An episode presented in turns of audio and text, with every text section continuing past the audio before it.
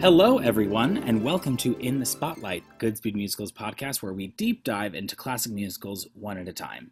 I am one of your hosts, Michael Fling, here on the artistic staff at Goodspeed, and I'm so pleased to be joined by my personal yenta, Annika Chapin, Goodspeed's resident dramaturg and artistic associate. Hi, Annika.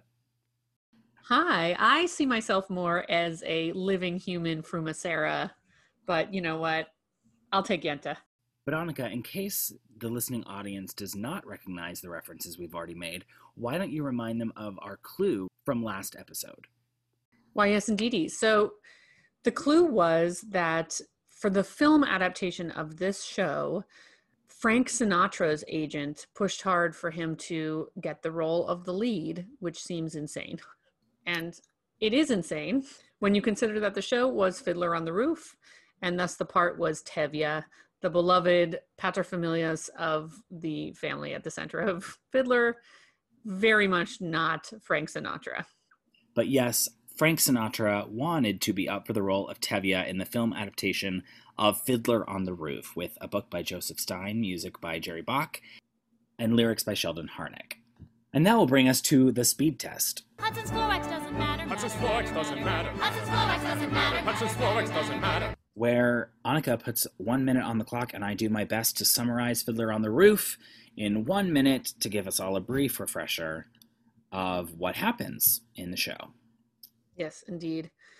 A show where a fair amount happens, so we'll see how you do. I, I again, I have con- I actually have confidence in myself for this one.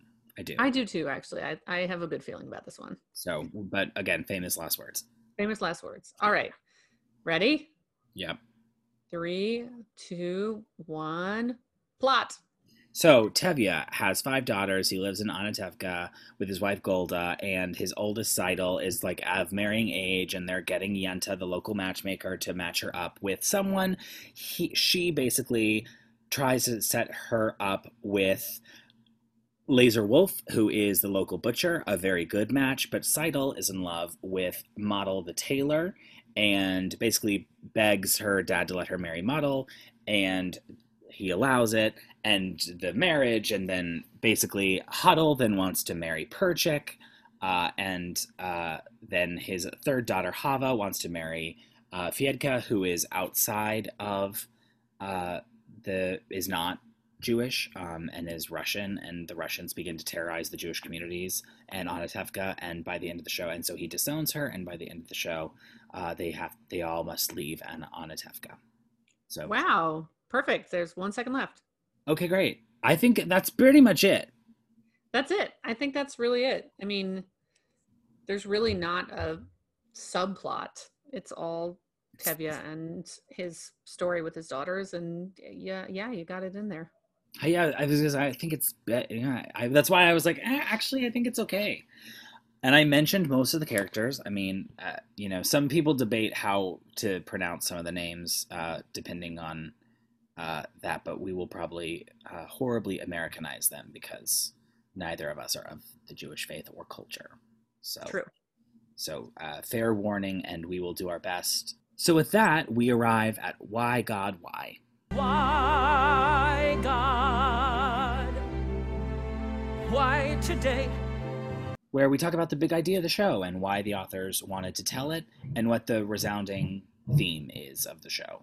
And Fiddler on the Roof has a very well known story about how the authors think about the show uh, because it's how Jerome Robbins pushed them to write the opening number Tradition. The show is about tradition. I think that that is certainly accurate, but I think it's better to say that the show is centrally about the relationship between change and tradition and I would I would personally couch the discussion about what it's about under the term change rather than tradition because ultimately it is about all these characters confronting change and what that means. Um, but Annika, how would you start that discussion? Yeah, I I agree. I think this one is deceptively tricky because I find that it really is about a debate.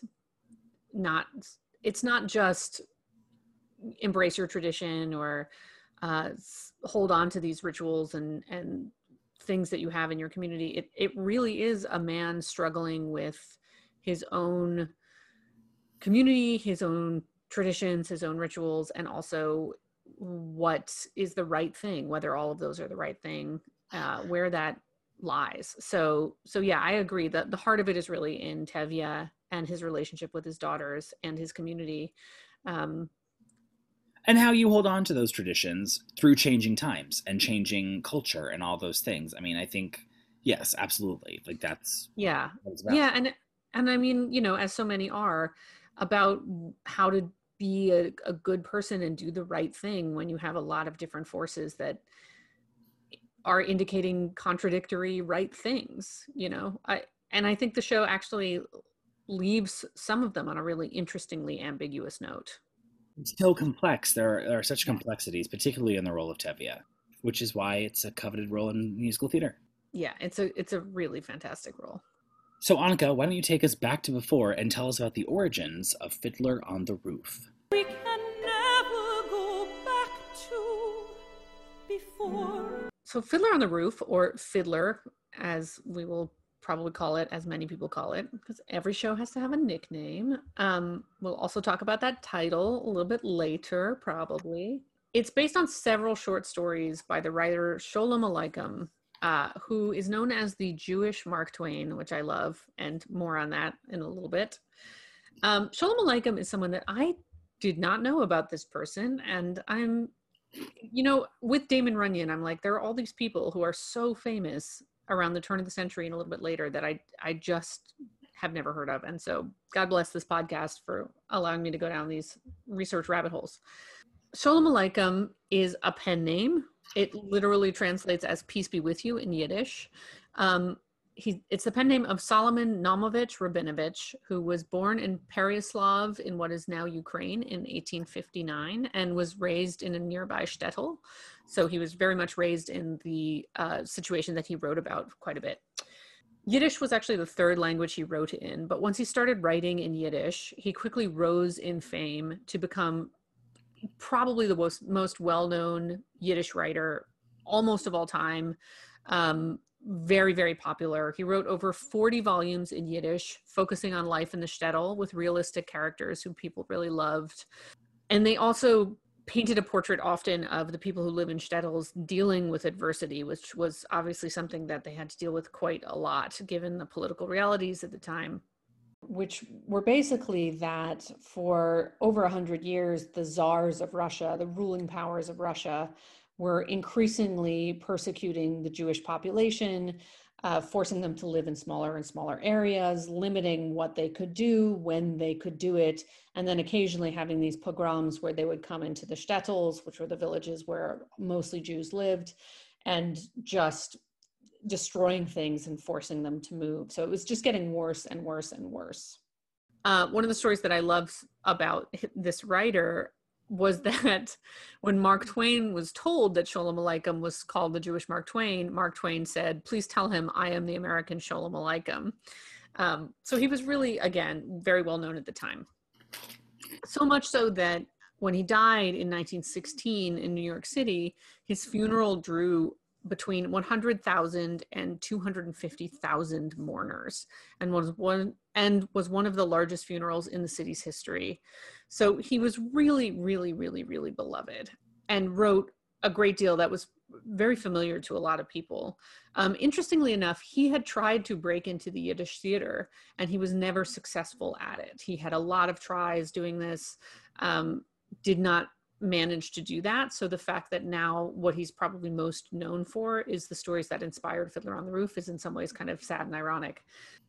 But when the writers of Fiddler on the Roof were originally going to adapt one of his stories, they were focusing on a different one called Wandering Stars, which is about a traveling Yiddish theater company.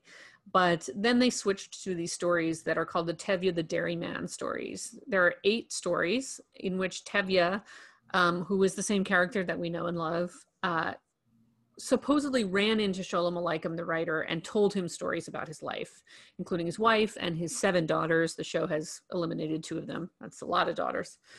So, in the same way that in the show, Tevye is talking to God, sometimes talking directly to us, um, he does that in the stories as well, but he's talking to Sholem Aleichem, the writer. So it always had this kind of conversational bent, this real guy, quote unquote, who is just telling stories about his life. Um, and these warm and wonderful stories about his own struggles, many of which made it into the show, um, more of which did not. And it's interesting because Sholem Aleichem did a stage adaptation of the stories himself, but it wasn't produced in his lifetime. It was produced a few years after his death in 1919, and it was a big hit when that happened. But obviously a bittersweet one considering you know the first success he managed to have in theater was after he died um, and the interesting thing was too that these stories were already fairly well known before Fiddler on the Roof ever happened.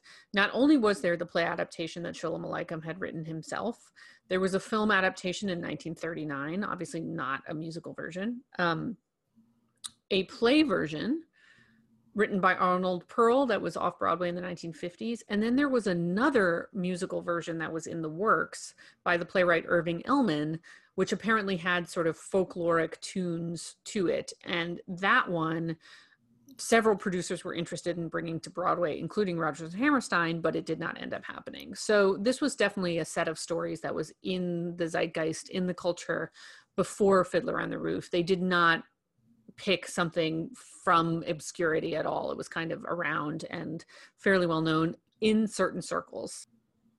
So, fast forward to the fall of 1960 when a friend of the Broadway lyricist Sheldon Harnick sends him a copy of Wandering Star, a novel by Sholem Aleichem. And Harnick read it, thought it would be a wonderful musical, and sent it to his frequent collaborator, Jerry Bock, who often wrote music with him, who agreed that it would be a wonderful musical. They, in turn, sent it to Joseph Stein, a playwright, who said, You two are absolutely crazy, this is not a musical.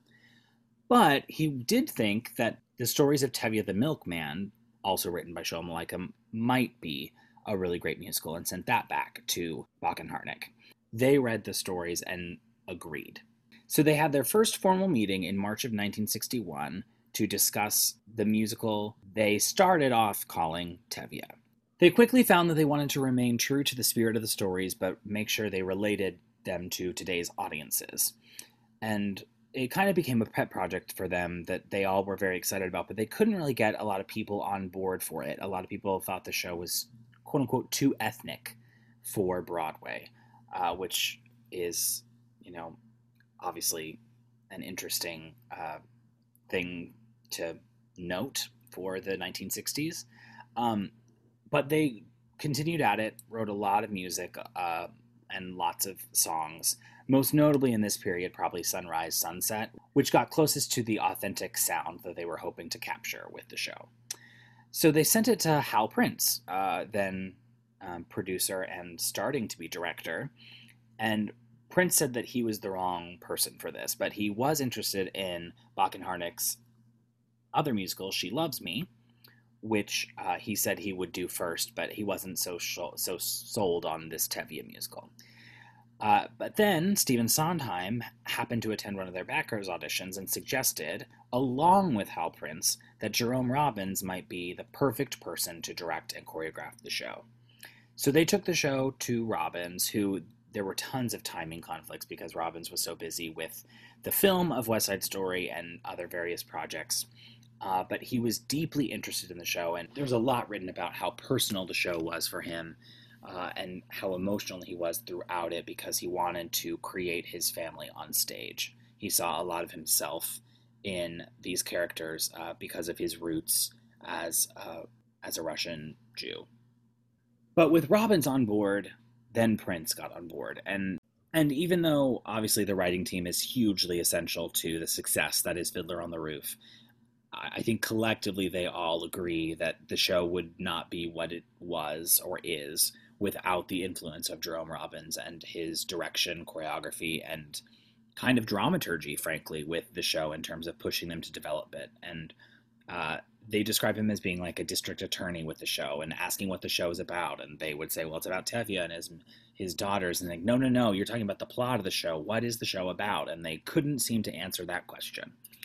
And finally, in a moment of ex- exasperation, they say, The show's about tradition. And Jerome Robbins says, That.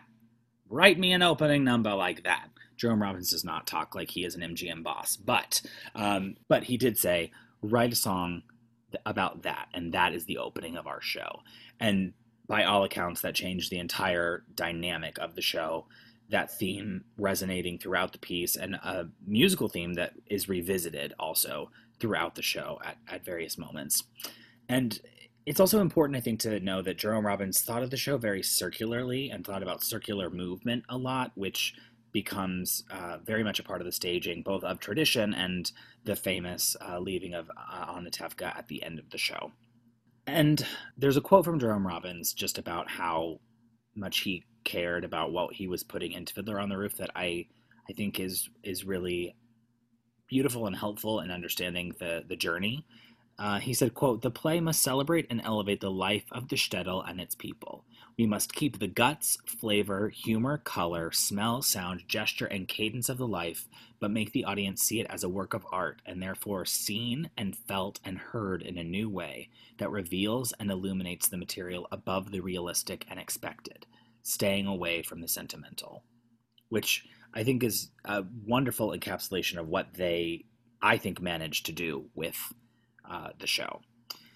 So, one of the other very large influences on the show was the work of the artist Marc Chagall, uh, who Jerome Robbins frequently mentioned in conversations with designers about how he felt the show should look and be. And uh, there are tons of stories. I mean, the story of the creation of Fiddler is well documented in a number of books, if you that are all very interesting if you uh, want to know more.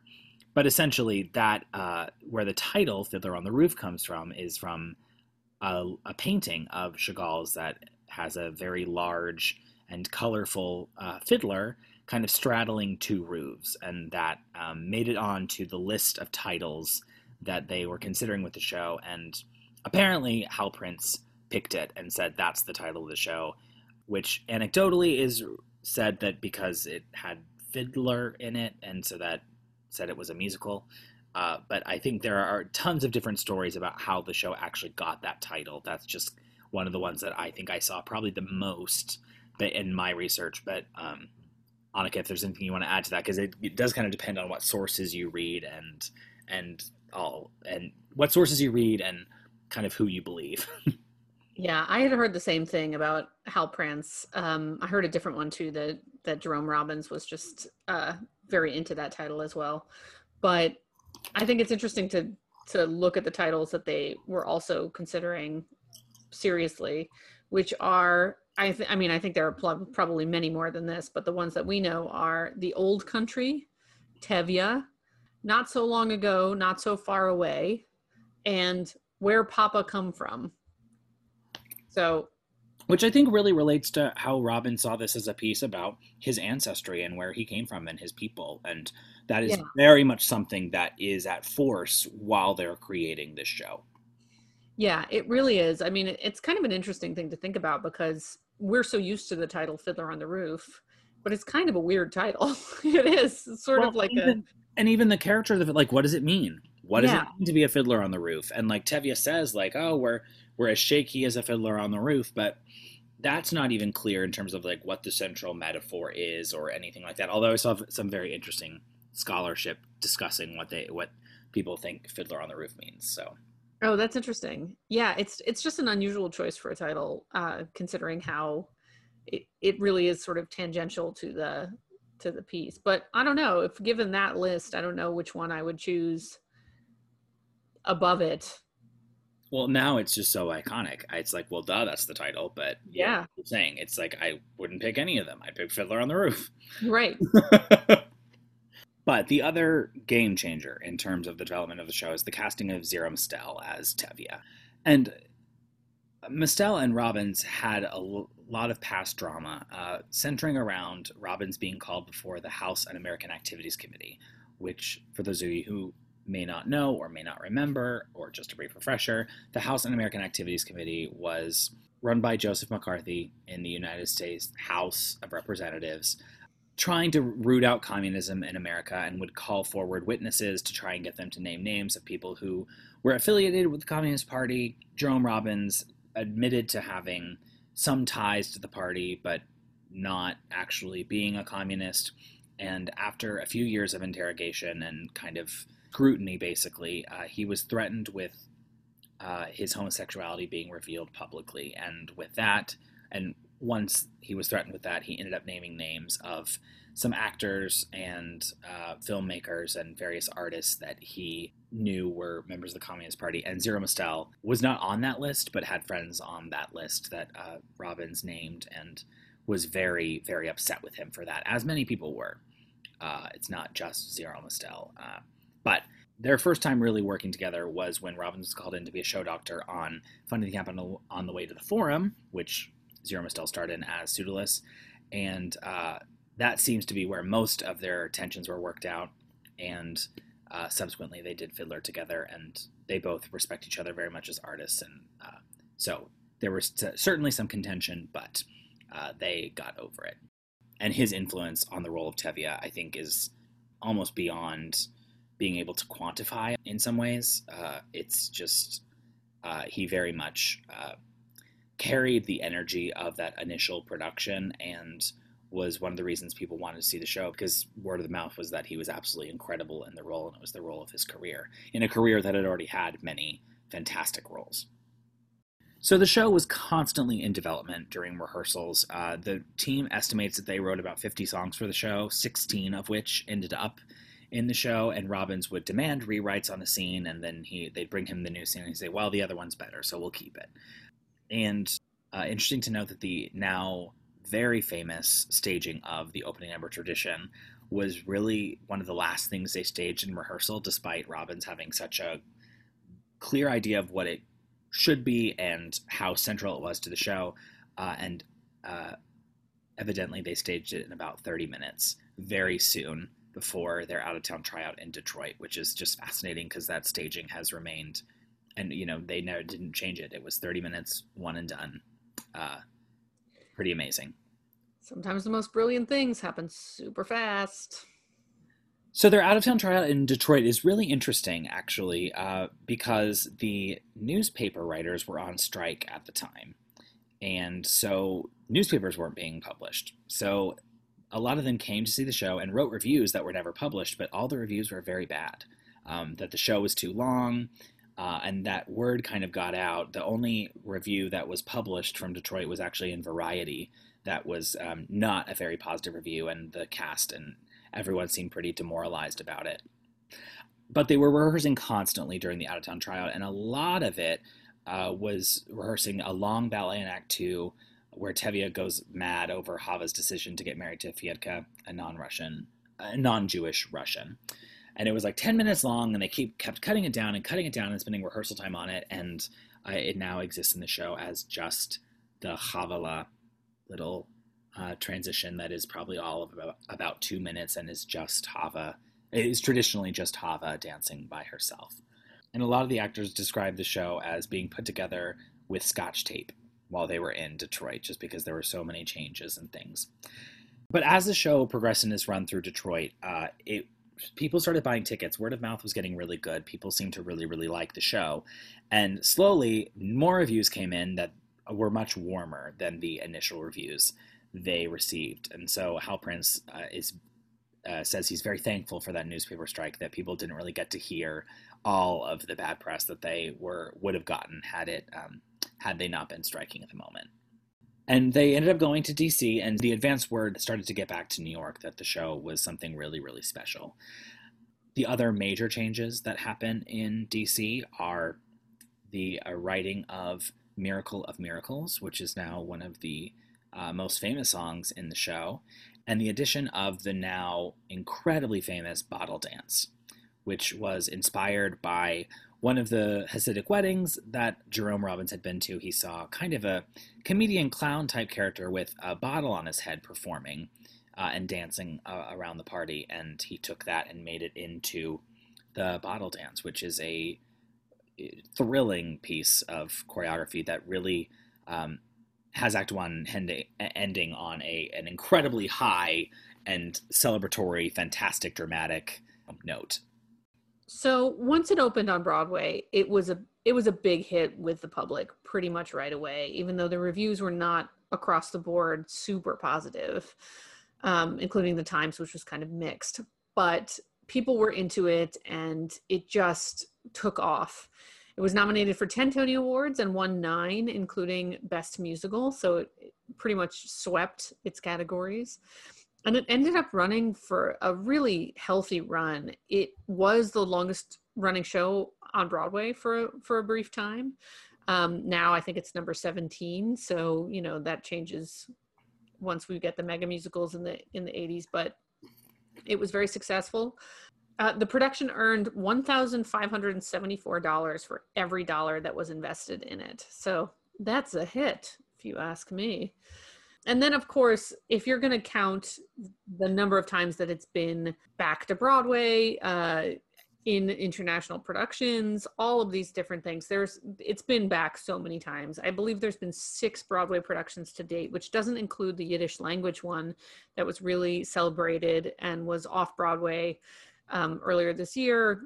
Rumors have it that it's not going to be gone forever. Obviously, who knows what's happening right now, but um, there's been several Broadway revivals and several, several international productions all around the world. You could almost make the case that it's the first international musical because so there were so many international productions that people just loved and adored. There's Yeah. so, there's a story that like they go like it was performing in Japan and I think Sheldon Harnick went over to see it and the producer, the director, someone is like, how do people how do Americans like this musical? Like why why do people like it? Like it's so Japanese. And like you know, it- they that it just blends to these culture. It, it feels so Yeah. um, universal in such an interesting way. Well, it's a good example of the sort of specificity is universal, you know, that it's actually better to have a specific story because it's easier to relate that to more things, oddly enough, even though it seems like it would be the other way. But um, yeah, I, I love that story. It really has had interesting productions in various places. One of the things I loved to, uh, to read was that when it premiered in Poland in 1985, the show's authors donated their royalties to preserving the country's Jewish monuments which I thought was lovely. And then, of course, in 1971, there was a film adaptation made uh, by United Artists, directed and produced by Norman Jewison, who, confusingly enough, given his last name, is not Jewish. And it did very well. It was nominated for eight Oscars. It was one of the highest gross- grossing films of 1971. It starred Chaim Topol, not Zero Mostel, who Jewison felt was too big. His performance was going to be too big for the screen. Um, and obviously, as we said earlier, famously, Frank Sinatra was one of the people who reached out to get an audition for that part. Um, and Topol actually opened the London production and worked directly with Jerome Robbins, having previously, before that, done a production in Israel that was quite broader. And uh, he and Jerome Robbins worked very closely together on that London revival, and a lot changed of his performance, but he really became the quintessential Tevye in so many ways. Yeah. So, Annika, why don't you take us into the words and show us what's inside Miracle of Miracles? What's inside? What's inside. All right. So we are going to dive into Miracle of Miracles, which is a song I just really love and is great, as many songs in this score are. So this song has an interesting history. It's the song that Motel sings when Tevye has agreed to let Motel marry Tzeitel. And actually, this was not the song that originally was in this spot. There was a different song called Now I Have Everything, which now we know as Perchik's song later. And that's actually part of why this song switched. So, according to Richard Altman, who was Jerome Robbins' assistant on the show, the actor Bert Convy was was playing Perchik, and he was one of only two trained singers in the original production. And he really wanted to sing the song Now I Have Everything, which at that point was being sung by Austin Pendleton, who was playing Motel in this same spot. Um, he thought that it was a good song for Perchik to sing when Perchik gets to marry Hodel, but he also felt like he could sing it better because he was a trained singer. He had a beautiful voice. Austin Pendleton is not a trained singer, um, could kind of get through the song and did it with such energy, but didn't wasn't doing it justice in terms of the beauty of the song. He felt. So apparently he talked to Richard Altman and said, you know, that could be Perchik's song. And also, um, I could really sing that song beautifully, but also Motel, you know, is a really religious guy. He could have a different song that was a little bit more about religion instead of this other song, which is much more secular. So Altman thought that was a pretty good idea and sneakily mentioned it to Robbins. And then this song was written for Motel, Miracle of Miracles. And now I Have Everything was switched over to Perchik. So Bert Convy got what he wanted and got the song that he wanted, which is a little bit ironic ultimately because I think Miracle of Miracles is uh, much more memorable than Now I Have Everything.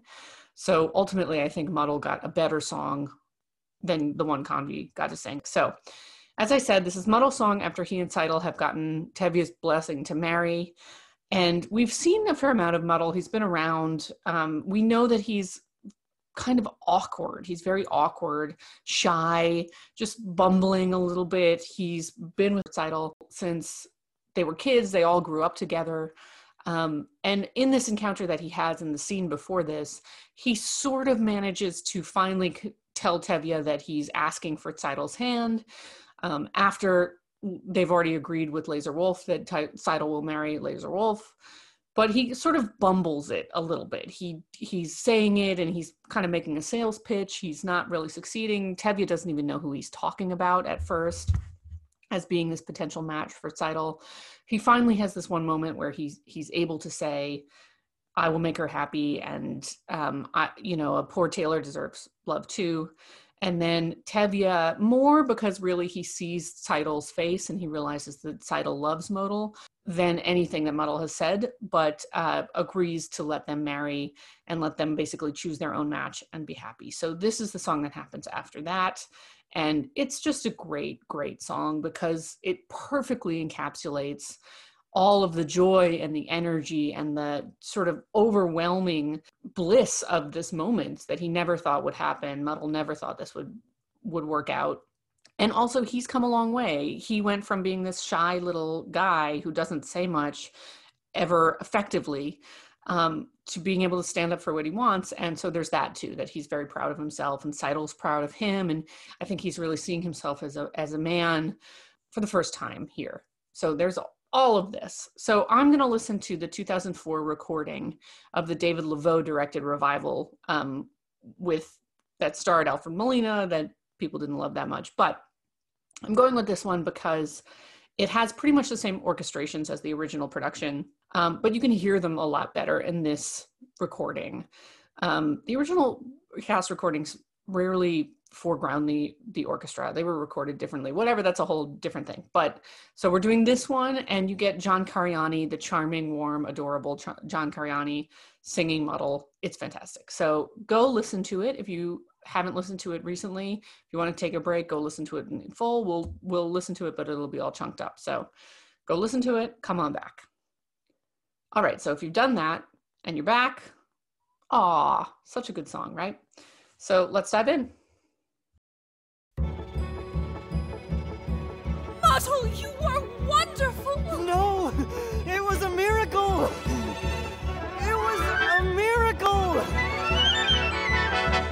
All right.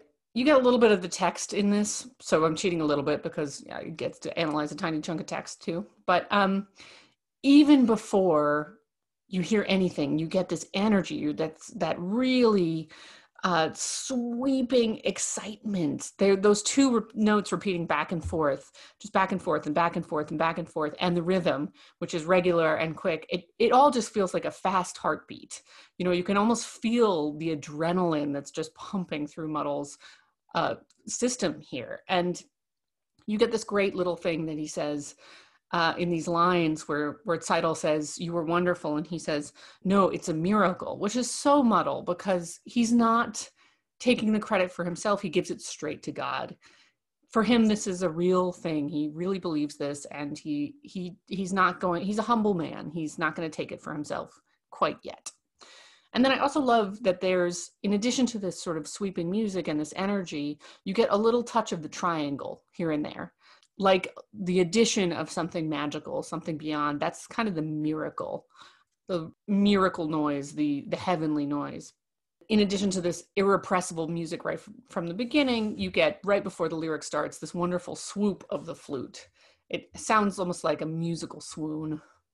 Wonder of wonders, miracle of miracles. God took a Daniel once again, stood by his side, and miracle of miracles, walked him through the lion's den. There is something so perfectly placed about the lyric Wonder of Wonders, Miracle of Miracles. It both perfectly captures Motel's mood. This is the biggest wonder and the biggest miracle he can imagine. And of course, it's just the repetition is great wonder of wonders, miracle of miracles. But it's also so perfectly set as a lyric. Wonder of Wonders climbs up in the melody like it's on a staircase to heaven. It's just going right on up to heaven. And then Miracle of Miracles loops around with this sort of chaotic joy. You can just hear in both of those everything that Motel is feeling. It's so good. And then you get this wonderful little swoop after Daniel, which is the perfect illustration of what he's saying in those lyrics. It's like the music is drawing the picture for him, as it also does with Walk Him Through the Lion Den. So you get the little swoop after Daniel, Daniel like the music is showing you Daniel.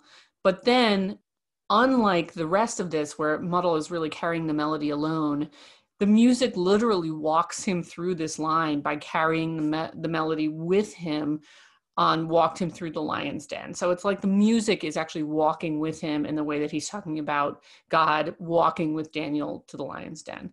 And of course, you get that trumpet there too, which is really the instrument of bravery. After all, we do say someone is bold and brassy, right? Something about brass is especially brave, especially militaristic. It's an instrument you use a lot in the military. It's just something that kind of connotes bravery. And then we also get this great thing on Walked Him Through the Lion's Den, where the melody climbs higher and higher until you get to Lion, as if it's anticipating the sighting of the lion. But then it falls back down right after you hit that high note on Lion's Den. It just hops back down. Like the threat is neutralized there. Wonder of wonders, miracle of miracles. I was afraid that God would frown. But like he did so long ago in Jericho, God just made a wall fall down. And we get another story from the Bible of God helping someone, God doing a good thing. Again, this is all Motel's vocabulary. He he is a religious man, he's a learned man. Um, this is how he relates to the world. He's relating this all through this knowledge that he has because he can't quite he can't quite get it in his heart yet, but he will later in the song. And we get this wonderful thing here where um, the orchestra is kind of joined in in a really active way.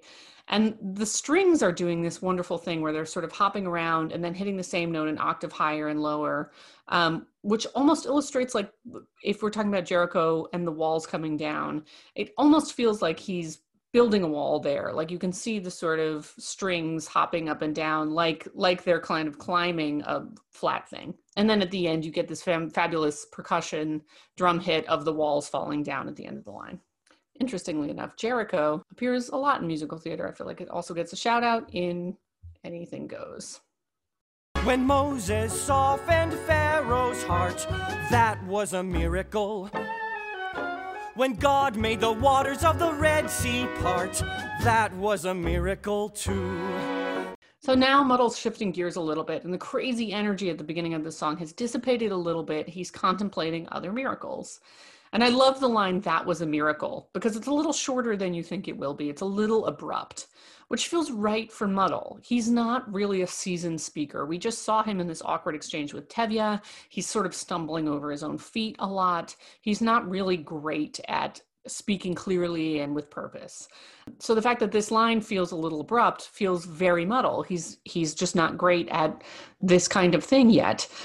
And it also reminds me a little bit of Shakespeare when a line isn't full iambic pentameter, when it sort of stops short. Uh, the change in rhythm is always indi- indicative of the person's uh, mental state or that you should pay a little bit more attention to the line because something has changed for the speaker or he's realizing something. And here I think it's the same thing. It keeps you on your toes a little bit and it indicates that Motel is working something out, which I think he is.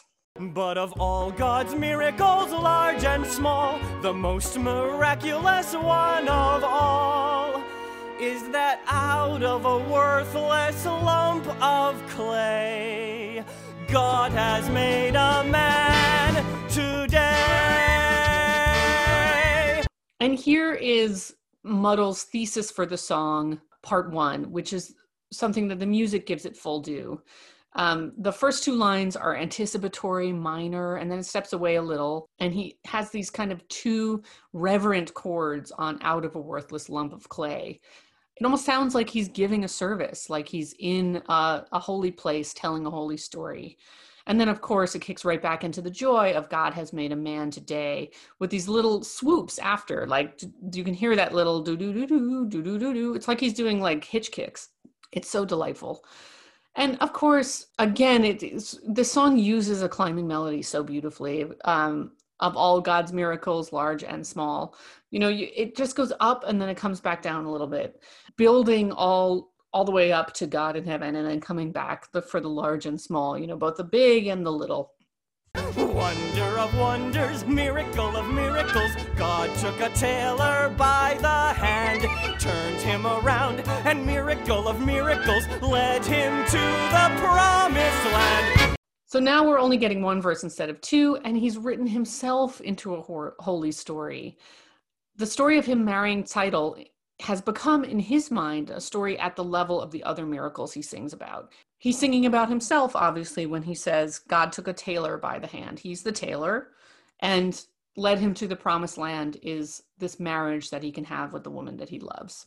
So I love this, that now it's become personal. After he's had this moment, he's not just talking about Bible stories, he's talking about God has made out of a lump of clay a man himself. He's been kind of created not only uh, into bravery and into a, a real life in his mind, but also into the story of God, which is such a beautiful, for a religious man, to to frame it this way is really something kind of special and, and very clever. It's a really good lyric.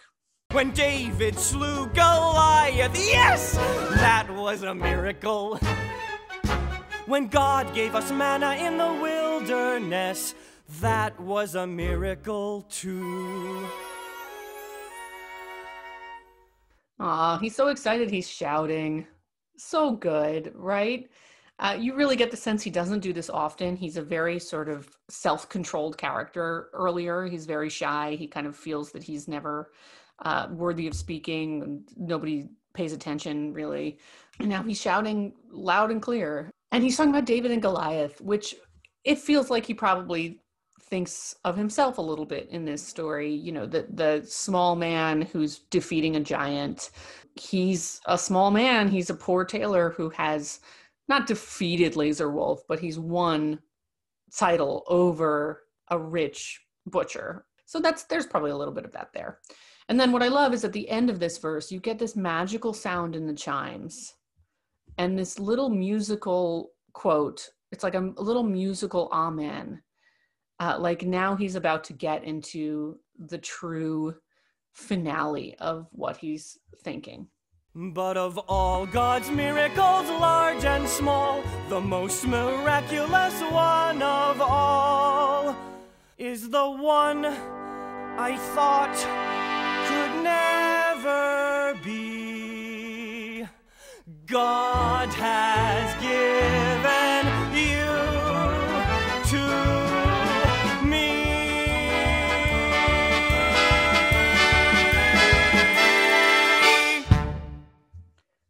Oh, it's so good. So, at the beginning of this, the music is the most reverent and grand it has been yet. This is the ultimate miracle, the one he never dreamed could happen. And I love that we get that droopy downward facing never be. It really hops down, never be. Um, God has given Motel his love Tzeitel. And putting it here in this way ranks it above Motel being turned from a lump of clay into a man. It ranks it above every story he's ever heard. In his mind, he's been given the ultimate gift, which it is in itself an honor. And I love the punctuation after God has given. You get each of those syllables lands so specifically because he needs to really both give credit to God because he's that kind of guy, but also he needs to just process this. There's nothing that you can sweep over in this part. God has given. He still can't quite believe it. And the music reflects that. I mean, it just swells with joy at the end. It's just leaping for joy. All of these instruments are just being the heartbeat, are being this kind of joyous dance happening in the in the orchestra itself. It's such a great song, and you just at the beginning of it, you know Motel a little bit, and at the end of it, you just love him so much. Who could not love this guy? Because he's both so humble and so clearly cares about his own religious views in a really thoughtful and um, sweet way, but also, I mean, who doesn't want to marry this guy? This is this is the way that he frames being able to marry Tzeitel. That it's the biggest miracle that has ever happened. That that there's no purer joy that could possibly be than this. It's just a really great song, and it captures joy and excitement and adrenaline and overwhelmingness in such a beautiful way that it's it's become one of the favorites from the show and i really can see why so thanks bert convy because we ended up with this And that will bring us to one of our favorite segments How do you solve a problem like Maria? How do you solve a problem like Maria? where we talk about some of the issues that the show experiences, either internal or external to it. So I think, you know, uh, we were laughing before we got started. Fiddler is a show with remarkably, I don't say remarkably little controversy, but there's not a ton of controversy that surrounds Fiddler on the Roof. It's pretty universally adored. Um, but there are some interesting topics and things that are around the show that I think are worth talking about and exploring. And uh, one of those is that a lot of people uh, criticize the show as being um, kind of like shtetl for dummies and a little too, um, you know, ham-handed, not accurate, and I, I don't want to say commercialized, but just like the clean, easy version of what that life was like, and almost romanticizing it beyond what it should be romanticized as. I think on a certain level. Uh, so Annika, I'm just curious how how do you respond to to that critique of the show? I think it's a it's an interesting argument. I I should say too, as we said before, but is also applicable to this situation. Uh, neither Michael nor I have ancestry from this part of the world. We are neither of us Jewish. So when we're talking about this, we are not talking from a place that is a deeply personal family uh, source of knowledge. So with that caveat, um, I will say, I mean, I see what people are saying there. Um, one of the things that I came up across when I was doing the Sholem Aleichem research was that some of the criticism about Fiddler is how much they feel that they softened the original source material. The stories are a lot um, darker in some ways. Um, and that Fiddler just takes the teeth out of it a little bit. Um, but what I would say is ultimately, I mean, I think the the Japan example you gave is such a good one. There's something that's so deeply moving about Fiddler and the portrait that it paints of a community, and specifically a community that is uh, persecuted. And I think what's really interesting about it when you read the script is it wears a lot of these these elements very lightly but also doesn't shy away from the complications in them. You know i mean i think the question of the religion and the idea of Tevye's relationship to God, his personal relationship to God, his personal relationship to Judaism, um, where the, the thing he wants most is to be able to have all this free time to study the holy books. Um, and the, but he also chats with God in a very kind of conversational way. It's, it's a very charming and warm portrait of someone who deeply cares about their culture and their religion. But I, I admire how much it doesn't really necessarily come down one way or the other. I think with each of his daughters, Tevye has to undergo this very personal test of how much he's going to side with his love as a father for his children and wanting them to be happy in the best way that's possible but also you know as a member of this community as a as a father who comes from this tradition where you don't get to just choose your own spouse especially someone who's outside of the religion and so you know he's trying to figure out what the best path is. Anyway that is all to say um, there's nothing that feels false to me about this script. Perhaps it's not exactly the most anthropologically sound uh, portrait of what life in a shtetl in this time would be but i mm-hmm. think that's fine for me because what it is is a deeply human portrait of the people who are living under these circumstances and I do think that's very valuable ultimately. And it is such a Jewish story. You know, these people are unapologetically Jewish. It does not have it both ways. It it's not trying to shy away from anything while at the same time telling a story that is applicable to many communities to many scenarios to to many people who find within themselves this struggle between the beloved community in which they grew up and their own desires and instincts as a human person with human desires. So I think as that, it's a, a really great thing. Um, but I also will say, like, I think this is a show that probably suffers from something we talk about a lot, which is the bad production scenario. You know, I think probably a lot of people uh, have encountered this show in a less good production where it's, you know, people with payas taped to the side of their of their heads and probably overplaying the kind of what we know of as the Jewish stereotypes, which you can find in here if you look, but they're not on the surface. So so i'm not sure you know there, there's probably a lot that can be exaggerated and made to feel especially cartoonish and um uh kitsch as they say. So I, I don't think that's really in the script myself. Again not coming from a scenario in which i know a ton about this particular time and place.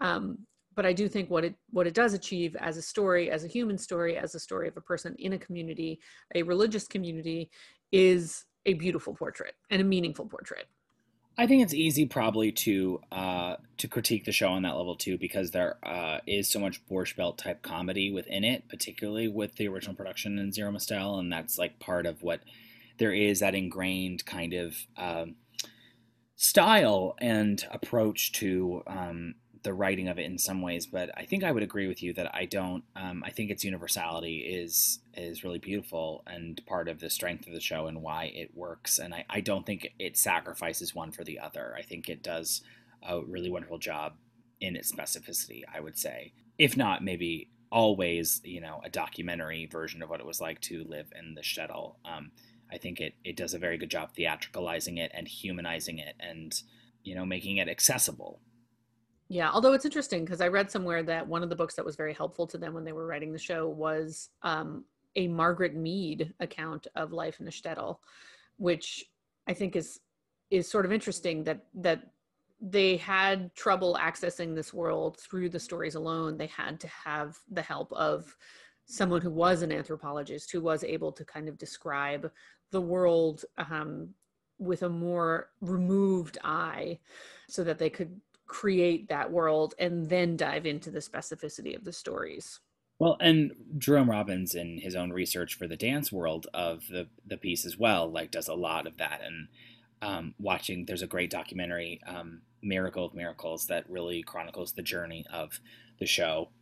And there's so much. I mean, the the amount of time and effort they put into honoring the traditions of of Jewish culture and particularly Russian Jewish culture um, I think is really fantastic and, and good of them. And I think part of the reason the show resonated with so many people at the time uh, and continues to resonate with people today because that, that question of heritage, while not uh, explicit in the original production or explicit in the script, uh, is certainly something that uh, uh, future productions have played with and really examined. But there are a lot of things I think that are on the periphery of Fiddler that um, beyond just that. I mean, I think also in some ways the civil rights movement is being looked at. I mean, obviously we're in the middle of the 60s and like the persecution of black Americans is certainly something that is being discussed and debated as a culture.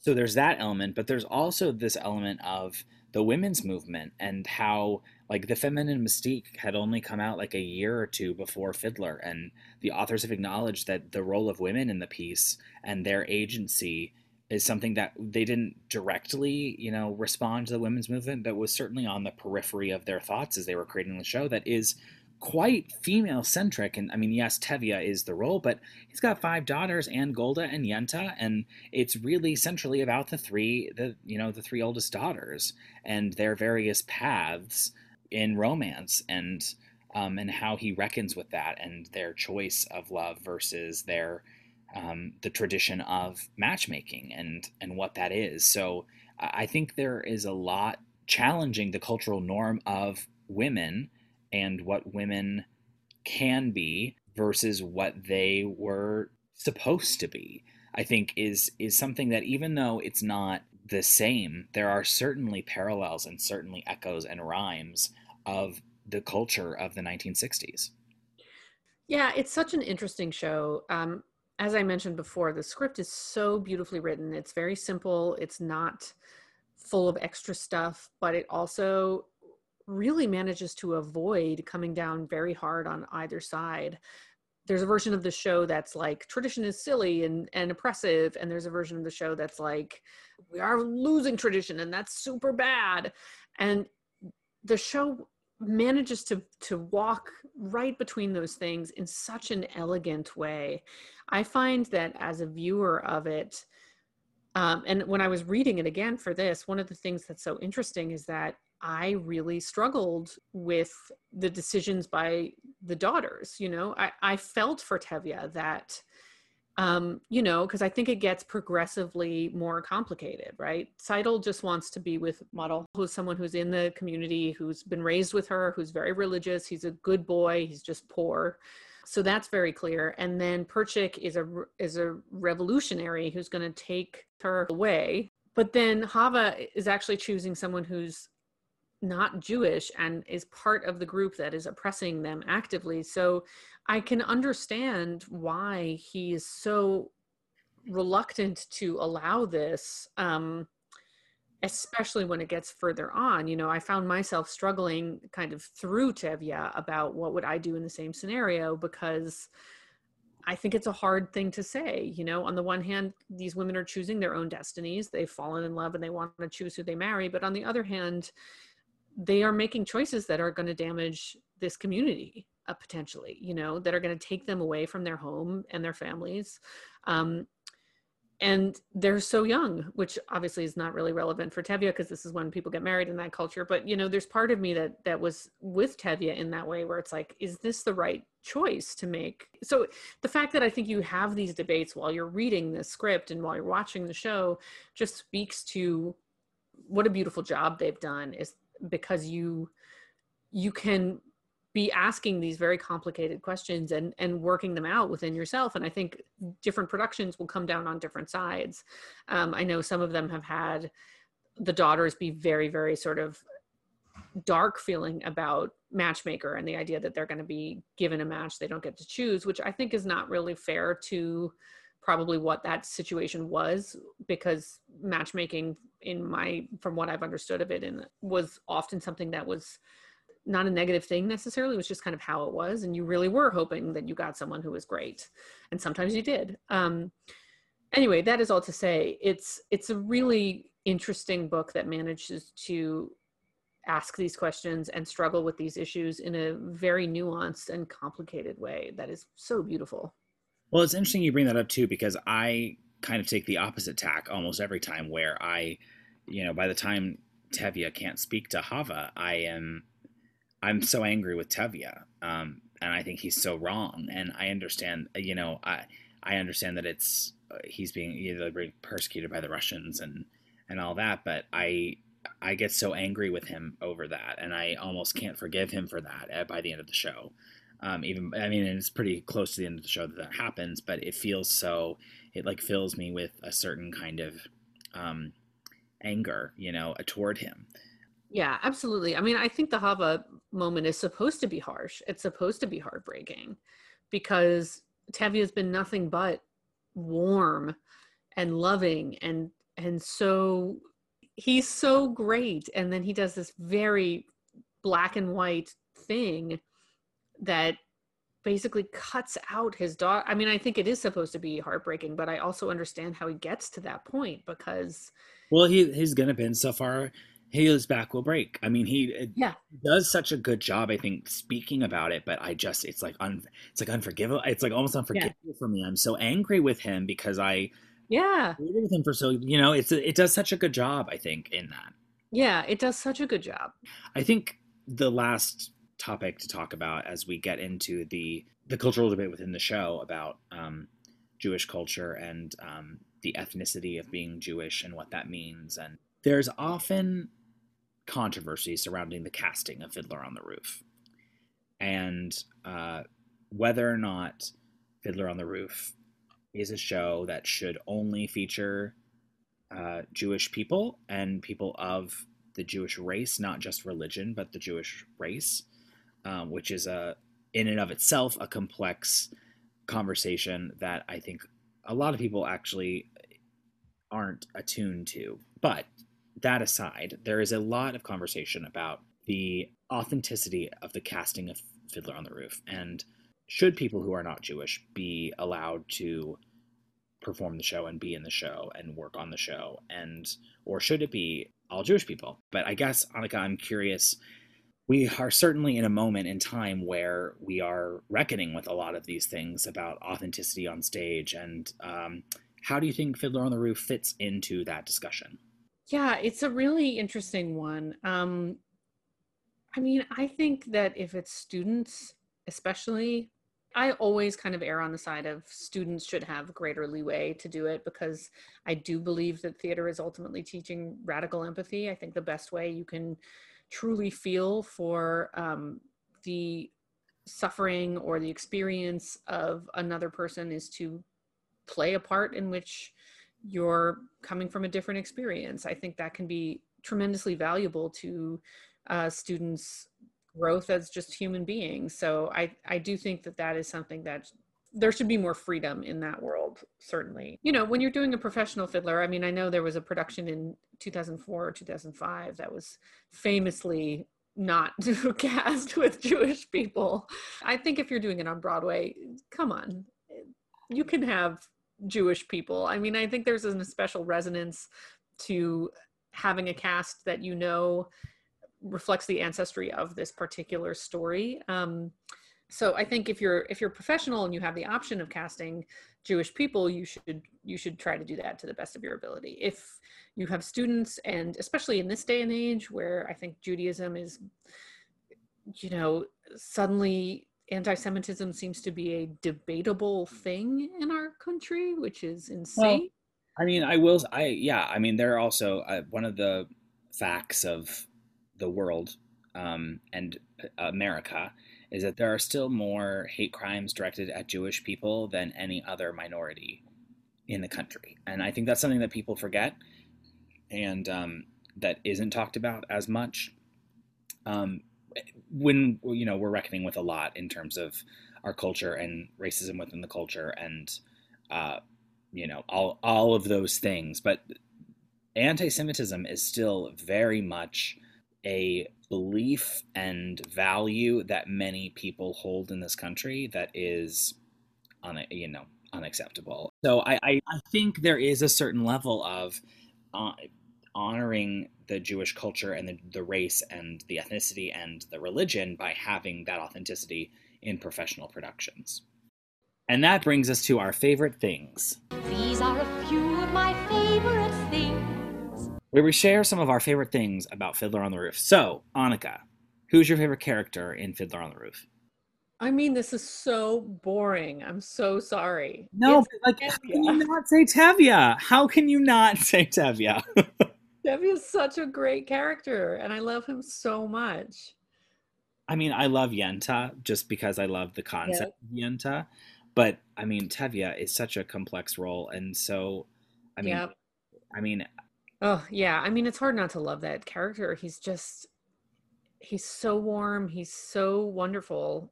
But also, shout out to Golde, too, because Golde is really the perfect foil for Tevye. Um, she's holding it down, you know, and she, even though she can kind of be cold where Tevye is warm, it's like you know that they need each other in that real way. They, they, complement each other so perfectly. So Golde is also great. But yeah, Tevye I love. Runner up to Fruma-Sarah. Fruma-Sarah, obviously. So that will bring us to favorite song. What's your favorite song in Fiddler on the Roof?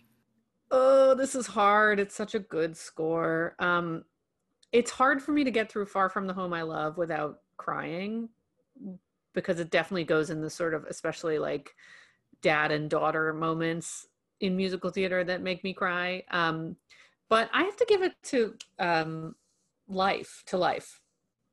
I love that choice. I love that choice. It's such a great, joyous song. I mean, I love tradition too, and I think it's one of the best opening numbers of all time. But like, I really love just ha- surrounding myself with the joy of to life, and that whole number is so great. I just love it. So I'm gonna pick that. Yeah, I mean, I think, and uh, I was gonna say, like, I love tradition. I love Matchmaker. It's a great. I love Matchmaker, um, and I love the music of the wedding dance and the bottle dance. It's like such incredible music. But my favorite song is Tevye's Dream because I think it is such brilliant musical theater in terms of like the way he's going to lie to Golde and say that this is why she can't marry Lazar Wolf. I think it's brilliant and I sing it to myself all the time. I think it's brilliantly staged. I mean, Jerome Robbins and like the work that he did on Fiddler is just I mean, we'll get into that in the next section probably, but I I think the the tailor Motel Kamzoil, like and the whole Fruma-Sarah bit. I mean, I just think it's brilliant musical theater. It's brilliant, and it's so ridiculous, and yet it's so perfect. So, what's your favorite miscellaneous thing about Fiddler on the Roof? All right, my favorite miscellaneous is a line that's almost at the end of the show, and it just destroys me every time I hear it, and it's so brilliant on so many levels. So that line is uh, Tevye's line at the end of scene seven of Act Two, when they've just sung Anatevka because they're leaving Anatevka. Golde says, "Eh, it's just a place." Mendel says, "And our forefathers have been forced out of many, many places at a moment's notice." And Tevye shrugs and says, "Maybe that's why we always wear our hats."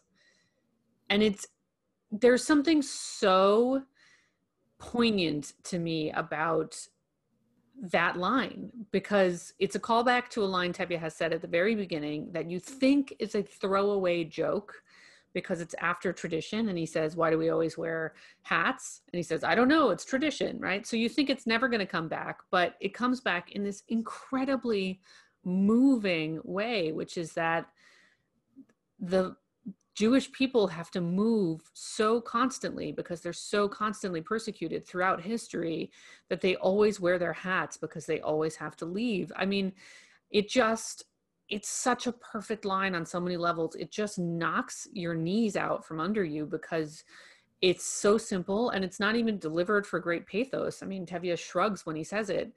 Um, it's the it's one of the best callbacks in musical theater i think maybe in all of theater because it just brings something back that was originally a joke and here it's not a joke in such a moving way and i just love that line so much I think that's a brilliant choice, and I'm so glad you brought it because I've always loved that line as well. Because there is an element to it that is a little bit of a joke, but it it rings so true, and it rings so like uh, it. I even got chills as you were reading it because it's just so poignant and so yeah I mean, it, it's it's yeah, it's terrific. I I love that as a miscellaneous thing. what is your favorite miscellaneous thing So, I am obsessed with in 2004 when that revival was on Broadway. Um, there was another sh- little show on Broadway called Avenue Q. And for Mhm. those of you who do not know, there is for every um, year Broadway Cares Equity Fights AIDS does um, a fundraiser called the Easter Bonnet, where um, they raise money at their shows and then they come together and they do performances with their big Easter bonnet. It's a it's a big like charity thing. For their Easter bonnet performance, Avenue Q and Fiddler on the Roof did a mashup of their two shows, starring both casts, featuring the puppets, doing takes on the other show, but it, it is like a brilliant eight minutes of musical theater sketch comedy and it's on youtube and it is such a delight and i it makes me smile i think about it so frequently um and it's like so unexpected but delightful and silly and all the things. So uh, that is probably my favorite miscellaneous thing about Fiddler on the Roof. That's an excellent one. There's a lot of good miscellaneous stuff. I have to say, there's in a similar vein, there's a mashup trailer that somebody has done using footage from the Fiddler on the Roof movie, but against the trailer of a movie called You Got Served, which is truly hilarious and delightful, available on YouTube. And also, I want to give a mini shout out to um, Al Silber, who played Tzeitel in the 2015 revival. Um, she wrote a book called After Anatevka, which follows Hodel uh, after she leaves to go to Siberia and Perchik. And it's really beautiful and just expands the universe in a gorgeous, gorgeous way. So there's a lot around Fiddler on the Roof that that really is a candidate for this category. And poke around and you'll find some great things. And now it's time for Corner of the Sky. Gotta find my corner of the sky. Where we talk about the show's place in the musical theater canon. So, uh, Fiddler is definitely considered one of the A-list classics of American musical theater without question. So that eh, for its craftsmanship of songwriting, book writing, you know, the whole nine yards, it is um, definitely up there, and that is one of its, you know, part of its corner. I'm gonna go out. This is a bit of a hot take, but I have I have a search. I have evidence to back it up. I think that part of Fiddler's Corner of the Sky is is that it is Jerome Robbins' masterpiece of direction. And I say that because obviously, like West Side Story is a masterpiece, and it's a masterpiece for because of Jerome, Jerome Robbins, because of the choreography, and because of just the nature of what it set out to do and his conception and all that. But I think Fiddler is almost more impressive because it wasn't born out of the mind of Jerome Robbins and something that he wanted to do. He was approached with it, he brought his entire self to it, and it doesn't have nearly as much dance as West Side Story does. Dance certainly carries a lot of the story, and there are iconic moments of dance, but that is not a foregone conclusion when you look at the script of Fiddler on the Roof. So uh, I think for that reason, it is such an achievement on his part that he can bring so much of himself to the piece and leave such an indelible mark on the piece that we can hardly imagine the piece without his work particularly of the choreography, but in general, the way that he helped shape the show dramaturgically and how he really was the leader of the team. Um, so I, it is a little bit of a false headline hot take, but I do think that that is part of the reason that it is such an important piece of musical theater, and it's his last original musical on Broadway. Um, and in some ways the most successful and you know in a lot of ways i guess the most successful. So I, I, think that has a large part of why fiddler on the roof is the classic that it is. Yeah i think that's great i i also want to say too that i think it probably is the most influential certainly possibly the best opening number of a musical of all time. I, I think so many uh, shows have tradition in their DNA. People have credited it openly. I mean, I know, you know, I don't think you would have had Ragtime's opening number without tradition. I don't think you certainly wouldn't have had In the Heights' opening number, which Lin has been very open about. Um, you know, there's there's so many shows that I think benefited from what Fiddler was able to do, which is really uh, paint this portrait of a community right off. And also, I mean, even though it is a little bit controversial, as we discussed, like as a, it's a portrait of Jewish life. And at the end, certainly it's very, uh, th- there is darkness that is there and the persecution is certainly there. But I feel like a lot of the stories about Jewish people that we get are about the Holocaust, are about um, genocide, are about people who have already had their lives ripped apart. But Fiddler has the nostalgia in that it it is a portrait of a community that is working as a community works before it's really being shattered apart and that's invaluable because you get to see the joy and you get to see the love and you get to see what is ultimately lost in many of these communities before it is lost. Well, that wraps it up for our deep dive into Fiddler on the Roof, which is such a delight. I just, I really enjoy the show. I think it's such a wonderful piece of music theater that just like bursts with life and complexity. So it's been a joy. Yeah. It really is. It makes me miss my dad too. I know. It's like it's so there's so much family like love in it that it does kind of yeah. But we do have one last segment, which is what comes next. What comes next? So Annika, what is going to come next? What show are we going to dive into for our 15th episode? Well, we have a special treat for our 15th episode, which is that we're going to do something a little bit different in honor of this robust occasion. Can you believe we've done 15? Or we will by the end of that episode, that'll be our 15th episode. I kind of can't believe that. I can't believe that either. It's crazy. To the listening audience, I'm sure that does not feel like the most amazing milestone to you, but it just, for us, it is kind of crazy. well, it goes into this year too, where it's like, it feels like we just started and also like we've been doing this for 11,000 years. Yeah. So, what, what are we going to do to mark this special occasion? Out of appreciation for our uh, listeners slash readers slash members slash spotlights slash theater nerds slash we clearly should come up with a name for our our people here yeah, feel free to write in with suggestions for what you want to be called fan base adoring fan base adoring fan base are in the spotlight stands um, we are going to let you choose what our next episode is about but we're going to let you choose out of these three shows fling do you want to give them the three shows how about we do it in alphabetical order and we are not counting article adjectives in this alphabet in alphabetizing. So the first option will be Camelot with music by Frederick Loewe and book and lyrics by Alan J. Lerner.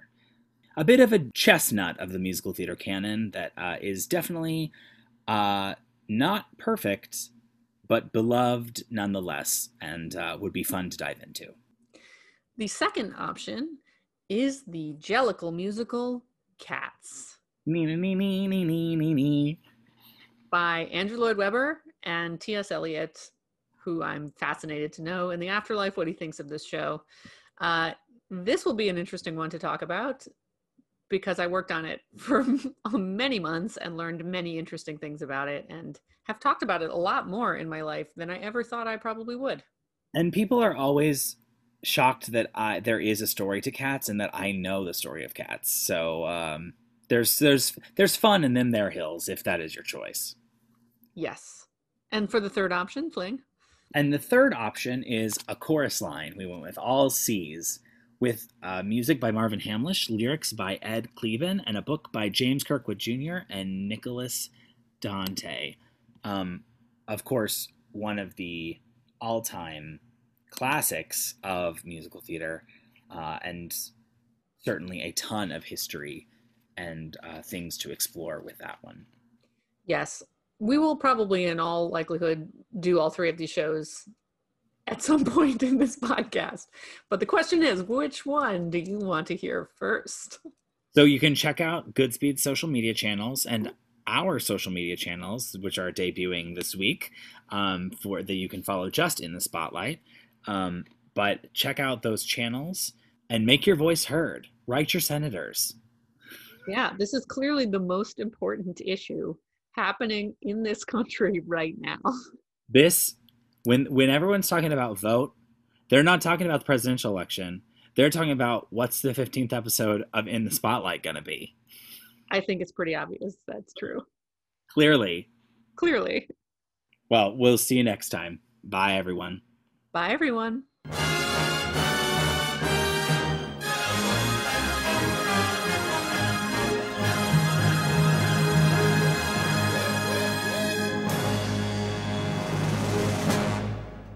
This podcast has been a presentation of Goodspeed Musicals, produced by the artistic staff and edited by me, Michael Fling. Our podcast would also not be possible without the generous support of the Sennheiser Electric Corporation, the Bury Frederick Foundation, Webster Bank, and the Richard P. Garmany Fund at the Hartford Foundation for Public Giving. If you enjoyed the show and would like to financially support Goodspeed, please visit www.goodspeed.org. See you next time!